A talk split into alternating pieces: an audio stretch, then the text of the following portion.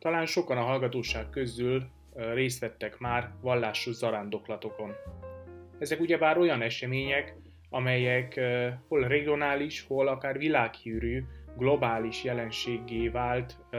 ugye szakrális terekben, szakralizált terekben, templomokban történnek, azonban az arándoklat nem csupán a templomról, arról a szakralizált térről szól, ahol az arándoklat okának egyik tárgya, vagy jelensége, jelenségnek ugye az emléke történt, hanem maga az egész utazás, maga az zarándoklat az egy személyiséget átváltoztató, az ember kognitív lényére hosszú távon ható folyamat. Mondhatni, az arándoklat egy beavatási szertartásnak is felfogható, amely ugye magával az utazással, a kontemplatív aspektussal igen hosszú távú hatást gyakorol a hívőre legalábbis. Az arándoklat tehát nem csak a mai napjainknak egyik sajátos vallási jelensége, de az ókor óta legalábbis biztosan tudunk arról, hogy léteztek olyan szakralizált terek, amelyek kiemelkedtek a többiek közül, nagyobb jelentőséget tulajdonítottak ezeknek a templomoknak, szakrális tereknek, illetve az azokban őrzött különleges tárgyaknak, vagy egy isteni, isten élménynek, egy isteni jelenségnek az emléke volt az, ami ugye egy-egy helyet rendkívül fontossá tett az ókorból, sőt még hát egyesek szerint már az őskorból, a neolitikum időszakból is ismerünk ilyen helyeket. Egyesek szerint például az anatóliai, a mai Törökország területén található Csatál Hülyük nevű szakralizált tér is egy ilyen regionális zarándokhely volt, ahol a környék lakói különböző településekről összegyűltek, időszakonként meghatározott valószínűleg valamilyen vallásos naptár, jól meghatározott napjain gyűltek össze, és bővítették, folyamatosan alakították át évszázadokon keresztül ezt a rendkívül fontos anatóliai szentét, de ugyancsak ilyen jellegű lehetett Stonehenge-nek is, amely minden bizonyal tehát már egy jól meghatározott, jól ismert vallásos naptárnak az egyik fontos helyszíne volt, és egy repetitív, vagyis ismételt vallásos, szakrális helyé vált, és minden bizonyal híre az jóval túlhaladta az építők kis közösségét, és egy regionális vallásos központtá lett. Az ókorban, amikor ugye már államokról és rendkívül bonyolult infrastruktúráról beszélünk, az útrendszer, az úthálózat, a nagyobb emberi mobilitás az ugyanakkor elősegítette, hogy egy-egy szakralizált tér, templom, illetve az azokban őrzött ö, híresebb tárgyak, vagy, vagy ugye istenélmények emléke, az, az most már ugye jóval több emberhez eljuthatott, és így bizonyos templomok nagy hírnévre és nagy sikerre tettek szert. Ez különösen a hellenizmus korában lett aztán mondhatni tömegjelenség, amikor ugye a görög misztérium vallások, a beavatási szertartások immár birodalmi szinten rengeteg néphez eljuthattak, és természetesen a római birodalom alatt ez gyakorlatilag az egész mediterrán világot, illetve Európa nagy részét, Észak-Afrikát, közel-keletet egy vallásos közösségé formálta, ahol ezrek jöttek, mentek és vettek részt ugye különböző vallásos zarándoklatokon. A vallásos zarándoklat és a vallásos turizmus között azonban elég nagy a különbség, ezt már az ókorban is megkülönböztették, illetve hát voltak hangok, amelyek ugye hol kritikusan, hol hát objektívan próbálták leírni, megmagyarázni, hogy egy bizonyos tömegek vagy egyének miért járnak templomokba, miért látogatnak meg híressé lett templomokat. Természetesen a többség az, az valamilyen vallás élményre vágyott, tehát egy a, a hívő embernek az isteni világgal való kommunikációs igénye volt az elsődleges cél, illetve a vallás zarándoklat által történő újjászületés, megújulás, átváltozás, egyféle hosszú távú metamorfózis volt a fő cél, de természetesen hát rengeteg más okot is találunk, hogy ki miért ment el egy-egy híres templomnak a meglátogatására, vagy miért vállalta. Ezt az ókorban ugye hát heteken vagy hónapokon át tartó hosszú és nem egyszer veszélyes, nehéz utat. Az egyik ilyen nagy vallásos központ az uh, ismételten Anatóliában, Kis-Ázsiában volt, nevezetesen Ephesos városában. Ephesos az egy ugye ókori görög kolónia város, amelynek azonban úgy tűnik, hogy vannak már bronzkori előzményei is, tehát egy nagyon-nagyon rég lakott település, feltételezhetően már a bronzkor óta öröklődik ott, vagy terjed, ott egy úgynevezett anyaistennő kultusz, amely aztán a hellenizmus korában a görög világban átalakul, új formát, új ikonográfiai nyelvezetet nyer, és ebből jön létre az úgynevezett Ephesoszi Artemis kultusz. Anatólia egyébként tele van Artemis kultuszokkal, tucatnyi istennő találunk Artemis Diana néven, amelyet uh, hol templomokban, hol sziklafalakba épített kicsi uh, oltárocskákon, köztereken, természetben imádtak. Tehát a, az Artemis kultusz néven ismert anatóliai, kisázsiai jelenség a mai Törökországnak ugye a nyugati, és őt ugye sokszor egészen a középső vidékekig elnyúló változatos kultuszvilága, az bizony a görögök előtti időszakra visszavezethető, és természetesen a görög világ formanyelve, görög szobrászat, a görög ikonográfia az átalakítja a vallást, átalakítja a vallás gyakorlatot, és most már ugye ezek a vallás élményhez köthető jelenségek új formanyelvet, új vizuális világot nyernek, amely sokkal inkább vonzó, sokkal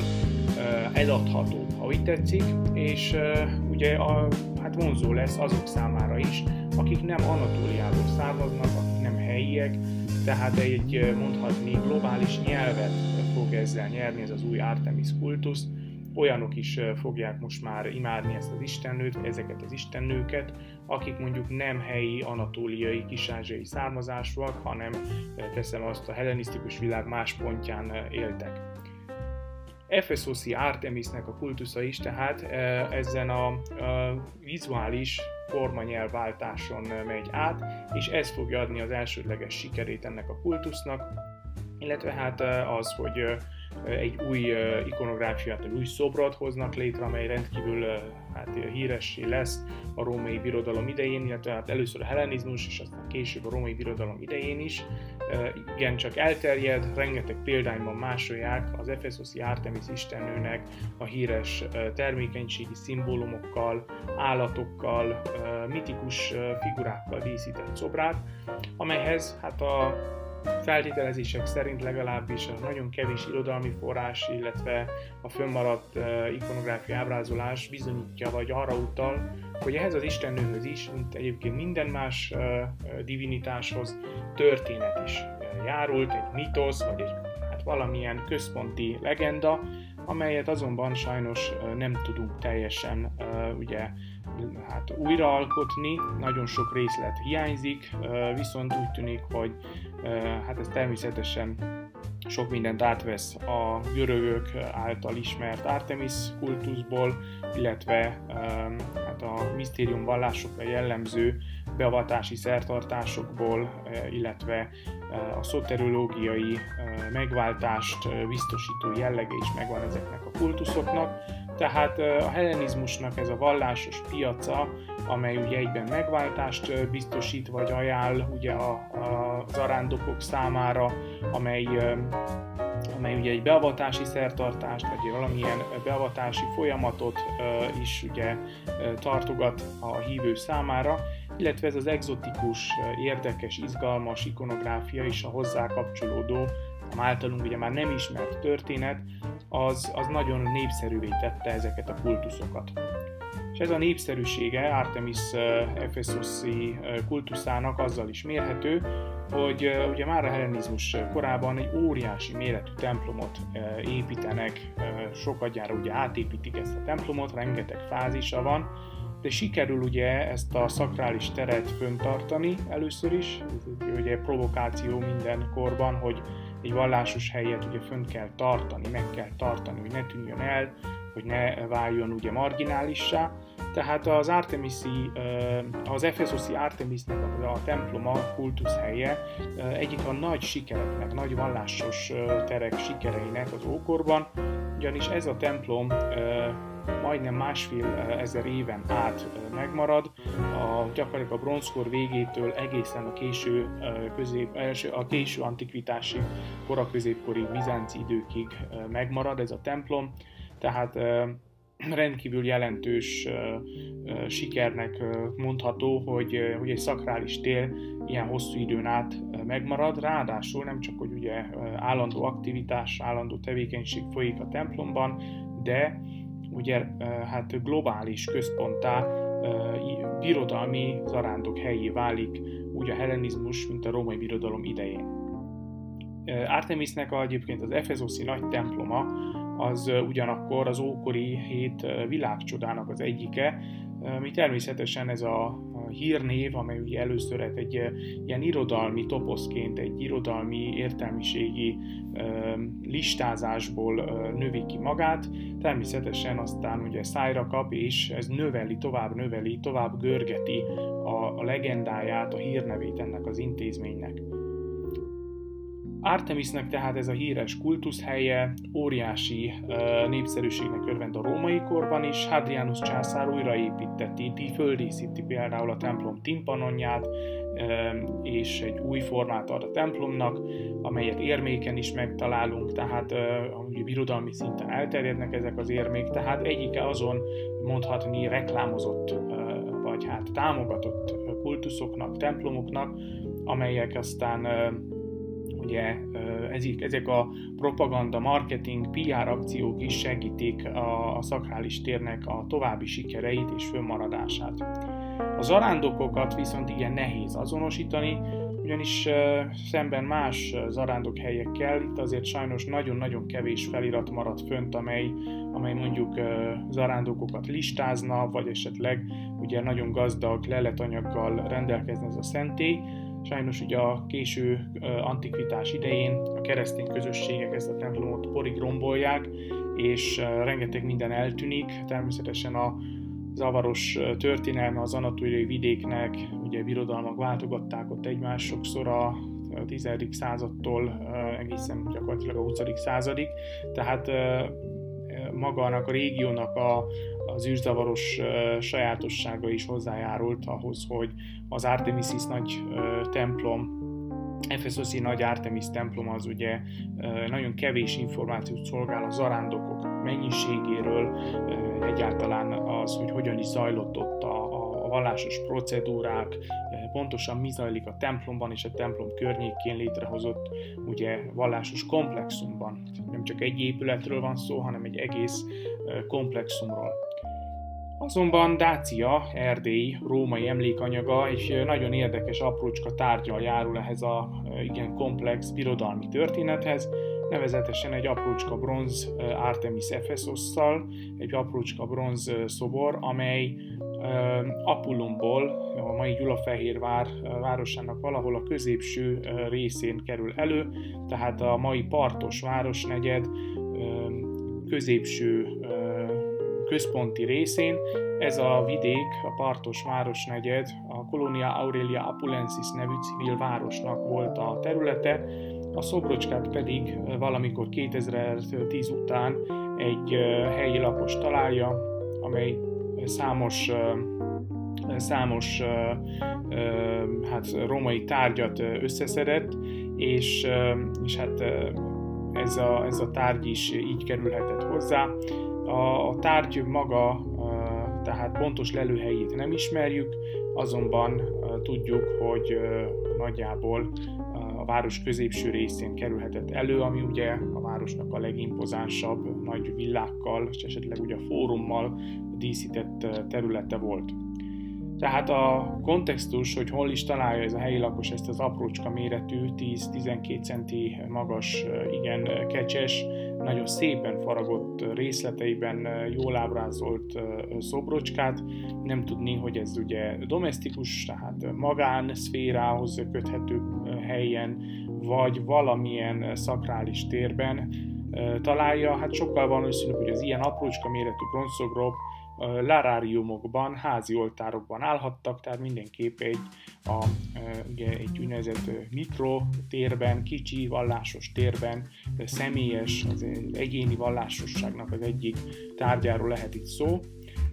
Ebből a szobor típusból, bronz szobrocskából nagyon kevés ismert a római birodalomban, a legközelebbi analógia az Párizsból ismert, legalábbis a Párizsban őrzik, a Párizsi Nemzeti Könyvtárnak az antik gyűjteményében. Ott van egy ehhez hasonló, szinte teljesen azonos ikonográfiai típusba sorolható szobrocska,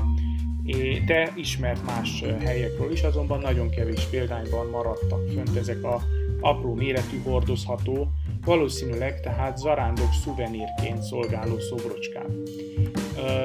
Ezek a szobrocskák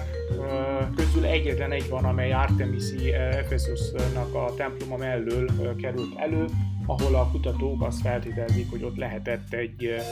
bronzműhely is, tehát ott gyártották mondhatni ipari mennyiségben azokat a